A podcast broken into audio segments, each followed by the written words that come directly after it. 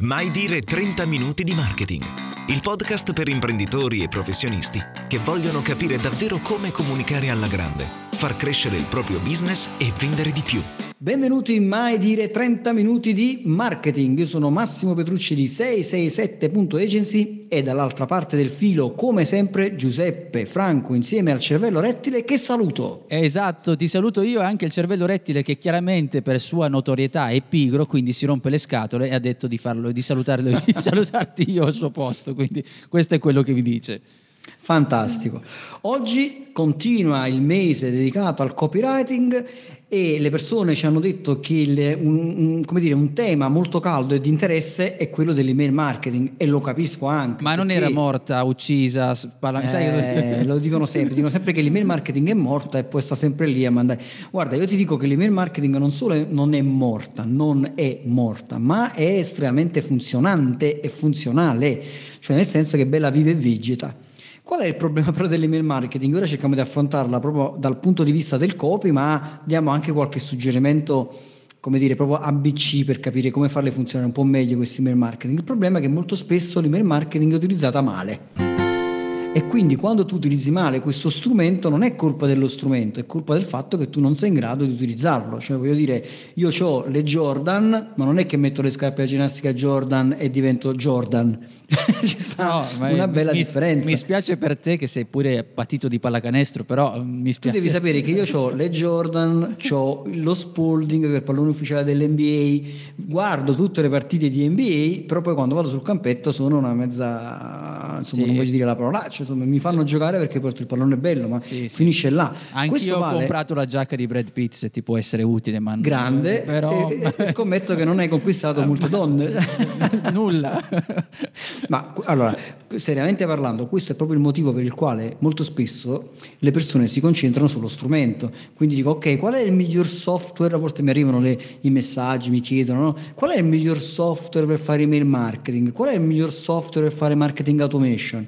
Ok, sì, ci sono dei software che sono migliori di altri, ma il problema è il contenuto, cioè quello che poi vai a mettere, quello che vai a scrivere magari mi dai un software che non è niente di speciale, ma io scrivo email fantastiche e il mio email marketing funziona una meraviglia. Tu potresti avere un software che ti costa 1000 euro al mese solo di software, scrivi delle email che fanno veramente pena e l'email marketing non ti funziona perché le persone si cancellano, non leggono e così via. Quindi è molto importante come utilizzare l'email marketing. E quindi iniziamo da sei errori che secondo me sono quelli che di base non ti fanno funzionare l'email marketing e poi vediamo invece cinque suggerimenti utili più alcuni oggetti veramente funzionali, funzionanti che ti permettono di far aumentare il tasso di apertura.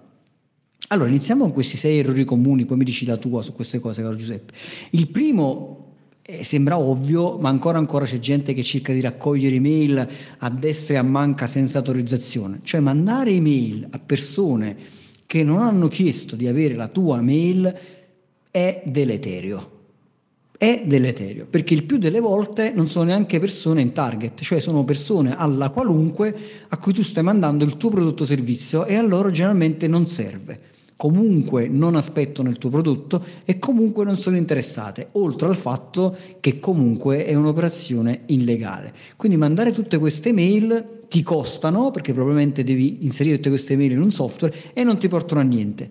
Peggio ancora, se stai acquistando semplicemente DEM, cioè stai inviando mail a persone di cui non hai neanche questi indirizzi mail, quindi ti stanno mandando roba altra gente, no? stai, stai comprando liste da altre parti, non hai nessun controllo, quindi non ti serve assolutamente a niente. Quando quelli ti dicono mandiamo a 100.000 persone, poi probabilmente apriranno soltanto in 2.000 e cliccheranno soltanto in 300. Nel frattempo tu hai pagato magari 3.000 euro per fare un'operazione completamente inutile. Punto numero uno. Giuseppe.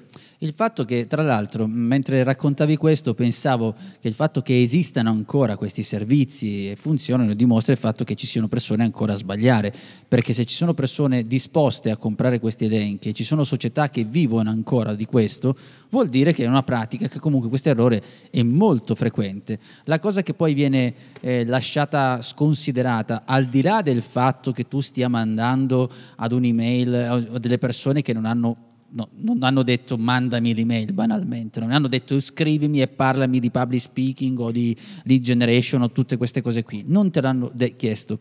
E tra l'altro questa è una cosa fondamentale invece da fare, devi essere molto esplicito.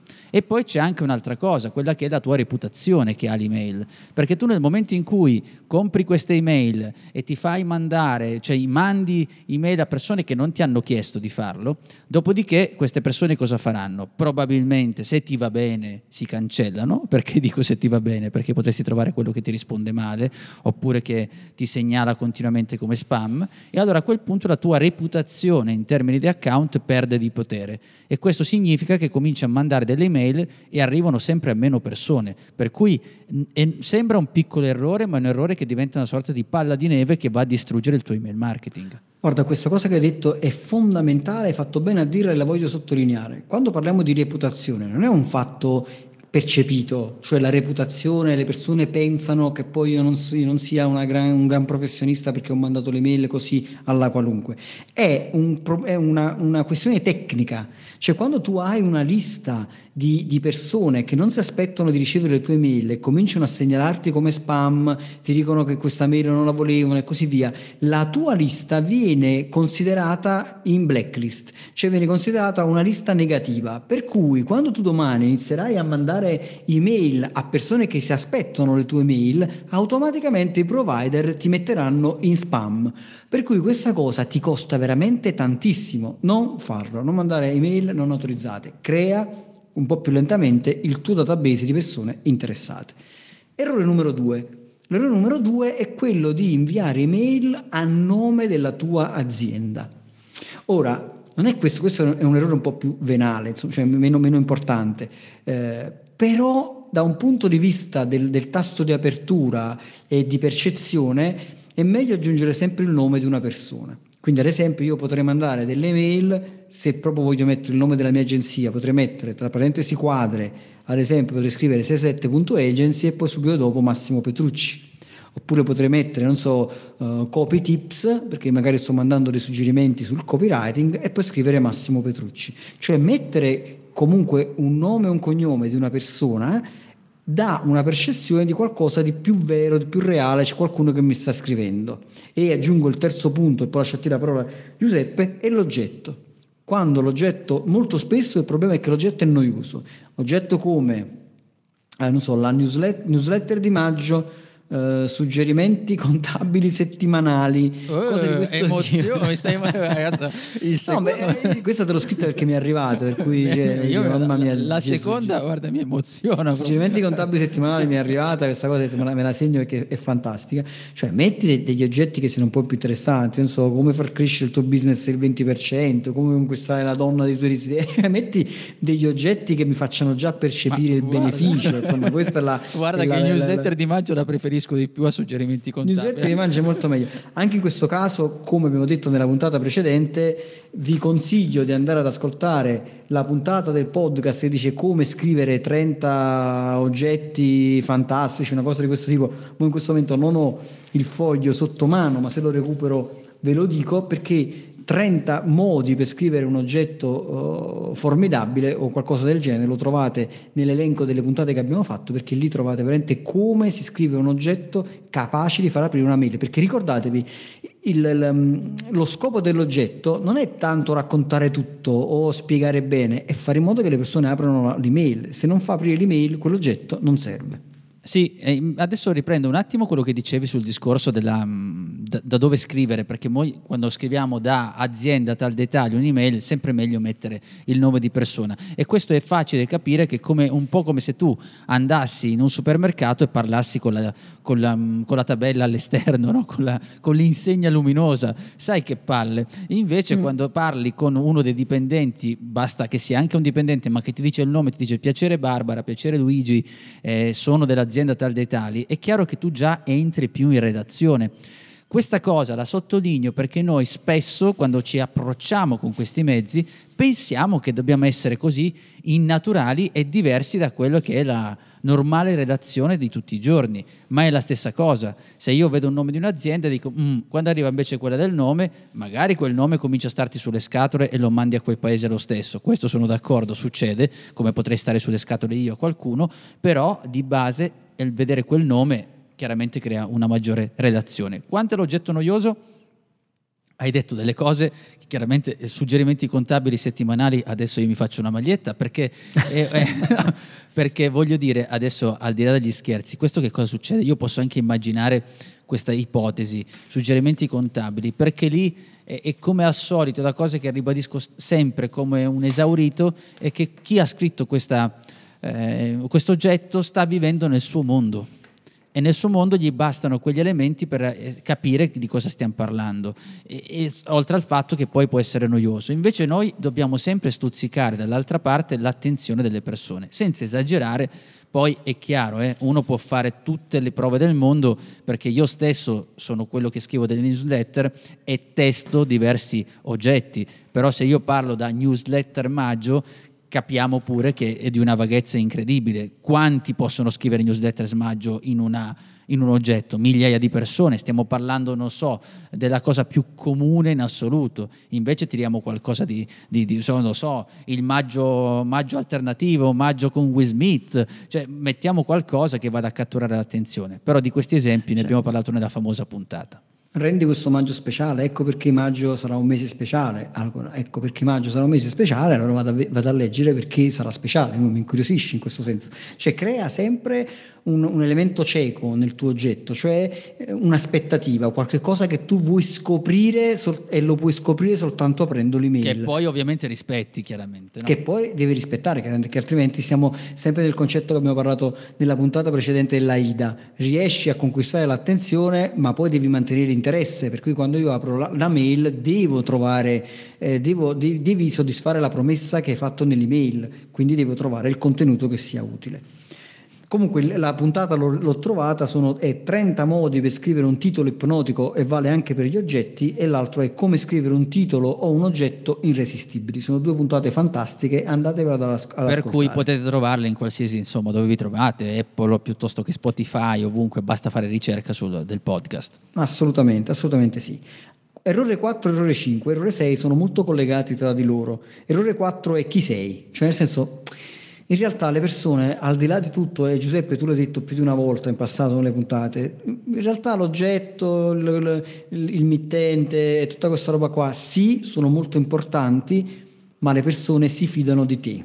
Quindi se tu sei stato in grado di creare una relazione con i tuoi contatti, quindi se Massimo Petrucci, se Giuseppe Franco è stato in grado di creare contenuti di qualità e le persone quando leggono Giuseppe Franco e sanno che è un esperto di public speaking e sanno che i suoi contenuti di, per parlare in pubblico sono di alta qualità, allora apriranno quella mail a prescindere dall'oggetto. Anche se l'oggetto potrebbe essere il newsletter di maggio, però se io mi fido di Giuseppe Franco perché so che in quella newsletter di maggio troverò utili informazioni sul public speaking, io quella mail la apro. Quindi è molto importante costruire una buona qualità relazionale con il tuo contatto e questo lo puoi fare se non compi l'errore, non compi l'errore numero 5, quello che non, che non invii mail abbastanza spesso, cioè devi inviare una mail uno, due volte, a, cioè almeno mm, ogni 15 giorni massimo devi inviare una mail, cioè devi mantenere una relazione. Poi se i tuoi contatti si cancellano, pazienza, non fa niente, vuol dire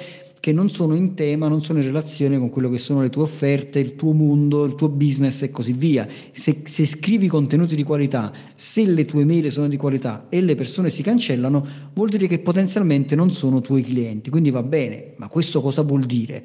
Vuol dire che le tue email devono comunque almeno una volta avere un contenuto tipo un video gratuito, un, un, PDF con delle informazioni interessanti, dei consigli veloci e utili da mettere subito in pratica, anche un'offerta speciale di tanto in tanto, ma attenzione, arriviamo all'errore numero 6 e poi rimbalzo a te, caro Giuseppe, la parola, non puoi inviare solo email che siano promozionali cioè dove stai soltanto a vendere, compra, compra, compra, perché le persone a quel punto non apriranno più le tue mail e si cancelleranno.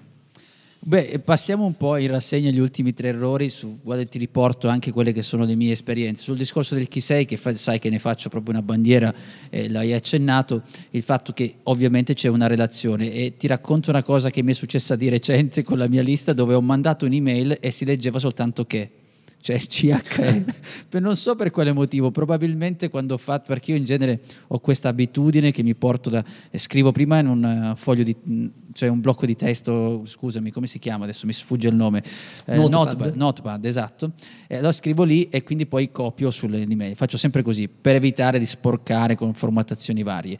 E allora probabilmente non ho copiato bene e hanno aperto comunque in tanti l'email, forse perché poteva essere un oggetto di interesse, può darsi pure questo, però è un'email consolidata di persone che mi seguono sul public speaking, quindi quello è sicuramente. Altrettanto invece quando scrivo all'inizio, se non sto attento perché non mi conoscono, c'è un calo proprio di aperture perché conta molto l'oggetto, invece quando c'è la redazione le cose sono diverse. E questo lo dico anche a beneficio di chi osserva alcune persone e dice, eh, lui ha fatto così, attenzione quando lui ha fatto così, perché una persona che ha una certa notorietà può fare qualsiasi cosa e vendertela come opzione di marketing, ma non è vero che possa funzionare con te, perché si porta dietro una relazione, uno status che va sopra ogni cosa. Certo, adesso non apro quell'aspetto, ma riguarda anche l'email. E il discorso dell'abbastanza spesso, tu quando l'hai detto, hai detto massimo due settimane, ma dalla tua voce si sentiva che era un po' tirata. Io eh, sconsiglio, voglio dire, non andiamo oltre una settimana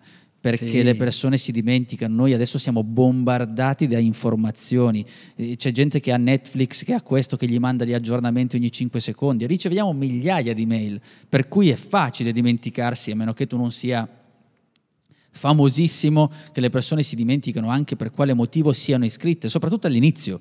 Io consiglio poi di fare un'automazione, cosa che ne abbiamo anche parlato.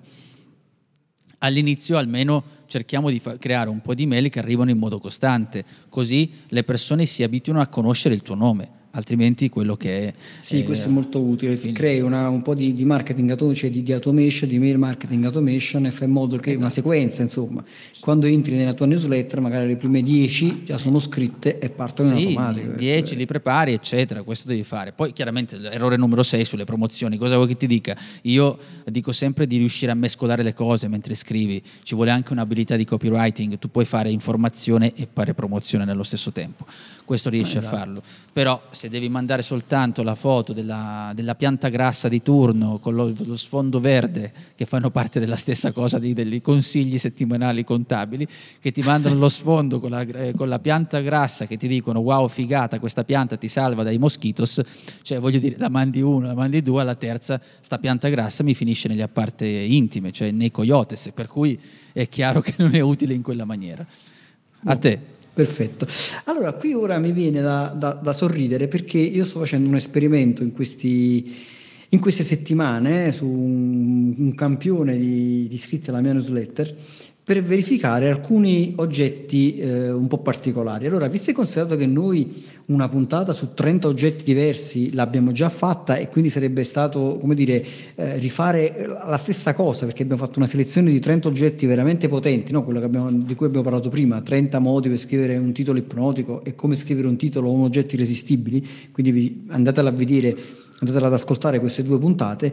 Io qui vi voglio parlare ora di... Mh, mm, diciamo quattro oggetti particolari più una, insomma, una cosa che è, è semplice da, da, comprendere che ultimamente sto sperimentando e che devo dire eh, mi stanno dando soddisfazione. Chiaramente vanno usati con le pinze, però visto e considerato che noi stiamo facendo un po' di copy, ci, ci, piace sperimentare, vogliamo portarvi cose nuove ogni volta che facciamo delle puntate, quindi voglio rendervi partecipi di questo, di questo esperimento.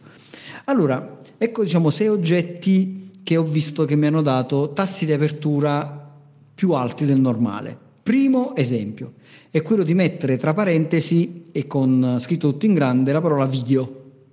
Quindi, visto che io produco di tanto in tanto dei, dei video, ho visto che quando nell'oggetto c'è video scritto bello grande, le persone tendono ad, ad, ad, aprirlo più facilmente, anche se lo scrivo in piccolo, cioè se lo scrivo in piccolo lo aprono in meno, ma se lo scrivo in grande, tra parentesi quadre, quindi scrivo ad esempio tra parentesi quadre, video, tutto in maiuscolo, e poi ti dico come fare lead generation, come costruire una landing page, come scrivere un testo uh, ipnotico, tanto per fare un esempio rimanendo nel, nel campo del, del copy, questo tipo di oggetto viene aperto più facilmente. In generale, in generale quando eh, nell'oggetto c'è eh, questo lo dico perché mi, mi, si è aperto un po' corno, ma lo apro e lo chiudo velocemente. Eh, eh, eh, in generale, in, quando in un oggetto ci sono dei numeri tipo sette modi per, sette passaggi per, cinque cose che devi evitare, tre errori così, quelli funzionano sempre bene. Non so perché ho fatto questo collegamento in questo momento su video, però quello funziona bene. Tu che fai video, Giuseppe, penso che hai avuto esperienza su questa cosa. Sì, io tra l'altro ti aggiungo anche una cosa, che il discorso della parola video, che mm, se la metti sul, in questa maniera con la parentesi quadra, è efficace. E ho fatto una prova, anche se non è collegata all'email marketing, funziona anche in qualche post sui social. Ha, mm. un, ha un, comunque perché quella parte a sinistra, noi guardiamo anche ehm, nelle aule, succede così quando metti una lavagna a sinistra, eh, quindi c'è questa attenzione maggiore con questo maiuscolo. E chiaramente cattura l'attenzione. E poi c'è anche un aspetto, questo però dipende anche dalle persone che hai nel tuo, nel tuo database, perché il video è sempre percepito come più fruibile per alcuni. Vero. Per alcuni è più fruibile, per alcuni per esempio preferiscono la lettura perché pensano di far prima e risparmiano tempo. Invece c'è un certo pubblico che preferisce il video perché lo ritiene più fruibile, quindi si fionda. Un oggetto che invece mi ha proprio sorpreso, che quando l'ho testato, devo dire che l'ho testato mm, con un po' di titubanza, ma invece mi ha dato un tasso di apertura micidiale, ha superato il 50% rispetto a una media che di solito mediamente 25, 26, 27, qualche volta 30, ma questo mi è arrivato al 50, non mi ricordo quanto, mi sembra 56% di tasso di apertura, è stato questo, netto, non ho aggiunto null'altro, poi ora sto facendo anche degli esperimenti aggiungendo piccole cose vicino, è non sei solo.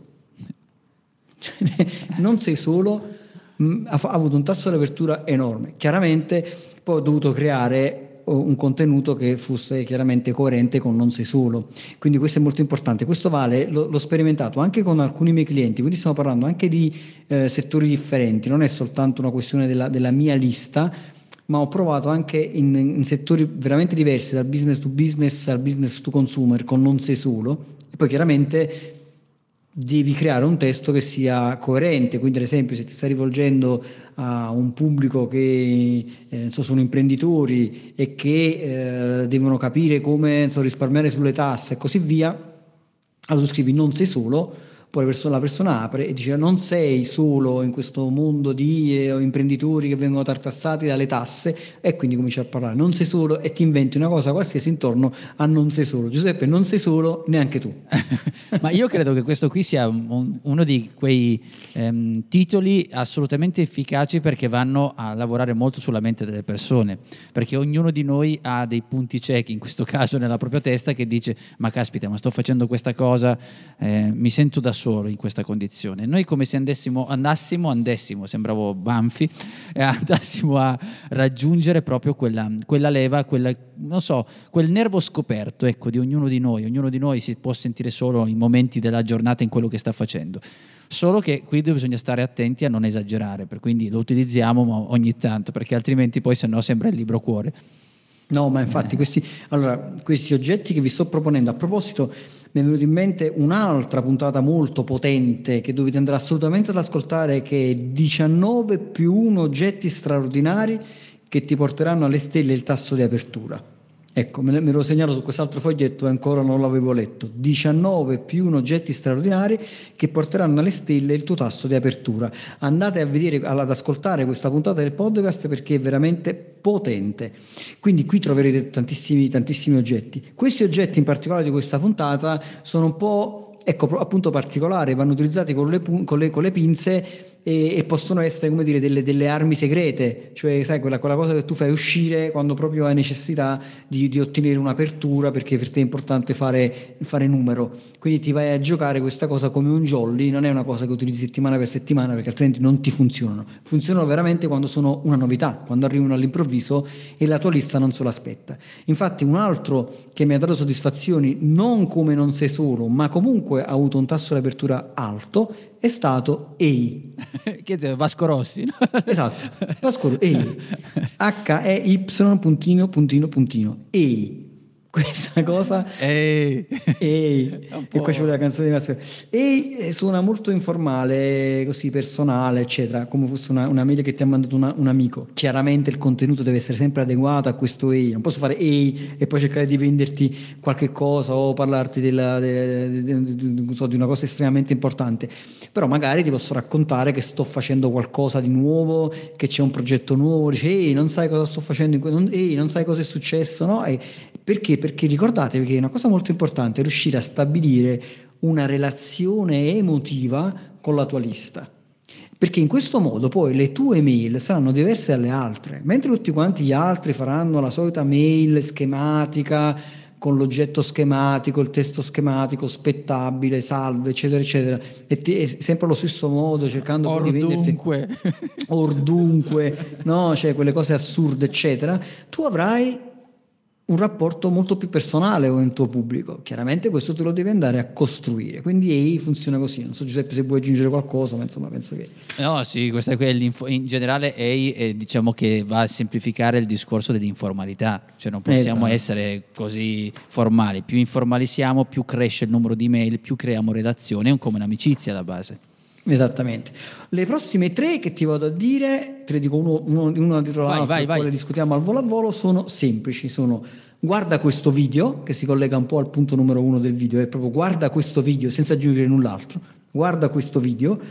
Qui, anche qui ho avuto un tasso di, di apertura più alto del- della mia media normale, perché probabilmente la gente ormai è abituata con YouTube a vedere i video e così via. Un altro, un altro oggetto che mi ha fatto aprire l'email molto di più è stato questo ti piacerà, punto esclamativo, questo ti piacerà. E infine questo altro oggetto che puoi declinare in due modi, tipo lo hai già visto? Oppure lo hai già saputo? Oppure hai già visto questa cosa? Cioè nel senso di dire ma tu questa cosa l'hai già vista, l'hai già saputa, già sai questa cosa, cioè creare questo, questo elemento cieco con domanda tale che la persona fa ma cos'è questa cosa che io forse non so, che forse mi sto perdendo e qui anche questo c'è un tasso di apertura molto alto. Io penso che questo, questi tre che hai citato siano collegati tutti e tre all'esempio di questo, cioè del punto cieco, c'è una grande curiosità in questi, eh, in questi oggetti che hai citato. Probabilmente poi sarebbe interessante capire col passare del tempo quale dei tre abbia avuto una maggiore resa. Mi viene da pensare che guarda questo video, c'è la parola video e il parola questo, però questo è un punto cieco perché io non so che cos'è. Che Cos'è questo? Questo. A cosa ci stiamo riferendo? Per cui sale la curiosità. E io potrei dire in via molto eh, semplificativa che queste sei righe dell'oggetto che tu hai testato si muovono e ruotano attorno alla parola curiosità. Quando noi riusciamo a creare curiosità, poi abbiamo la meglio. Ci sono tanti altri modi, rimandando alle puntate che già citavi, per creare, catturare l'attenzione con un titolo, ma qui fa da padrona nei test che hai fatto sicuramente la curiosità. Assolutamente. Chiudiamo questa puntata e poi andiamo al tuo super riepilogo con consigli al volo è quello sempre di avere un tono eh, molto informale nelle tue mail, cioè cerca di scrivere sempre in modo veramente colloquiale, no? Pa- parla direttamente alla persona come se veramente fosse un tuo amico, qualcuno che conosci e con il quale hai una relazione. Indica sempre chiaramente cosa vuoi che il tuo utente faccia, se, puoi- se vuoi che alla fine ti scriva, eh, diglielo, scrivimi, rispondi a questa mail, clicca qui, fai questo, fai quest'altro. No? La call to action deve essere sempre chiara, precisa. Eh, cerca di mantenere la tua mail breve nel possibile, vai subito al punto. Le prime, le prime due righe sono fondamentali, cioè dimmi subito la cosa importante all'inizio e poi magari se c'è necessità dilungati, ma dammi subito la ciccia all'inizio. Evita se possibile email in formato HTML, ma scrivi una semplice mail di testo. Quelle mail di testo, quelle semplici, senza veramente nulla, senza fronzole senza niente, sono quelle che funzionano di più, perché sembrano email scritte veramente di tuo pugno e non frutto magari di un email marketing, ovvero di alcune mail che partono in automatico. Questi sono i suggerimenti al volo e detto questo, ladies and gentlemen, il riepilogo di Giuseppe Franco. Signore e signori, ecco il mitico riepilogo. Lo so che le persone di tutto il mondo si fermano solo per ascoltare questo riepilogo che abbiamo parlato di un argomento molto interessante, molto interessante, ripeto, come un campionatore, per dire che non esistono soltanto sette vite del gatto e non esiste il fatto che l'email marketing sia morto. No, per nulla. Abbiamo visto che l'email marketing è vivo e vegeto, però il problema qual è? Che non lo sappiamo utilizzare o magari facciamo un uso mm, inopportuno di questo strumento efficace di mail marketing. A supporto di ciò abbiamo raccontato quelli che sono i sei errori più frequenti. Inviare ad esempio l'email senza autorizzazione, inviarlo come se fossimo una company invece siamo una persona, utilizzare degli oggetti noiosi che ci fa vedere insomma quella forma tipica di sonnolenza, scrivere suggerimenti contabili settimanali è un oggetto decisamente noioso. L'errore numero 4, attenzione perché dobbiamo anche creare una redazione con i nostri eh, clienti, quindi chi siamo, abbiamo un'autorità, abbiamo costruito una redazione forte ed efficace con chi ci segue, non inviamo email abbastanza spesso, quindi le persone si possono dimenticare di noi, oppure inviamo solo promozioni. A carrellata, a seguire queste cose abbiamo anche dato quelli che sono dei suggerimenti utili per scrivere meglio le nostre email. Mi viene in mente uno su, su su tutti, quello è il fatto di utilizzare un tono colloquiale e non essere eccessivamente formali. Questo perché tutto quello che abbiamo raccontato ci sono venute sono emerse due cose fondamentali, tra l'altro anche parlando di oggetti. Il primo è che quando scriviamo un oggetto dobbiamo essere comunque stimolare la curiosità e non dobbiamo dimenticarci di base di creare una relazione con le persone. Più aumenta la relazione, più il nostro strumento di email marketing diventa efficace. Ottimo, perfetto, grazie Giuseppe. La prossima puntata non dovete assolutamente perderla perché sarà tecnica, scenderemo in quello che io chiamo il copywriting USP framework, cioè che cos'è questa parola così complicata? Cioè vi do uno strumento che vi permette di creare la vostra unique selling proposition, cioè come costruire la vostra comunicazione di valore, la vostra proposta di vendita unica, cioè come andare a studiare il vostro pubblico, come costruire la giusta comunicazione per arrivare al vostro pubblico e come trasmettere il valore del vostro prodotto o del vostro servizio nel modo migliore possibile. Io lo chiamo framework perché è un insieme di domande e di riflessioni che vi aiutano a creare la giusta comunicazione. Quindi non perdete la prossima puntata e detto questo, come sempre, siate felici ovunque voi siate. Ciao! Ciao! Hai domande? Lascia un commento. Se poi ti è piaciuta questa puntata, scrivi pure la tua recensione a 5 stelle. La leggeremo la prossima settimana. Tutte le puntate di Mai Dire 30 Minuti di Marketing le puoi ascoltare su iTunes, Google Podcast, Spotify, YouTube e Spreaker. Inoltre su 667.agency slash podcast trovi i link a video, libri e a molte altre risorse.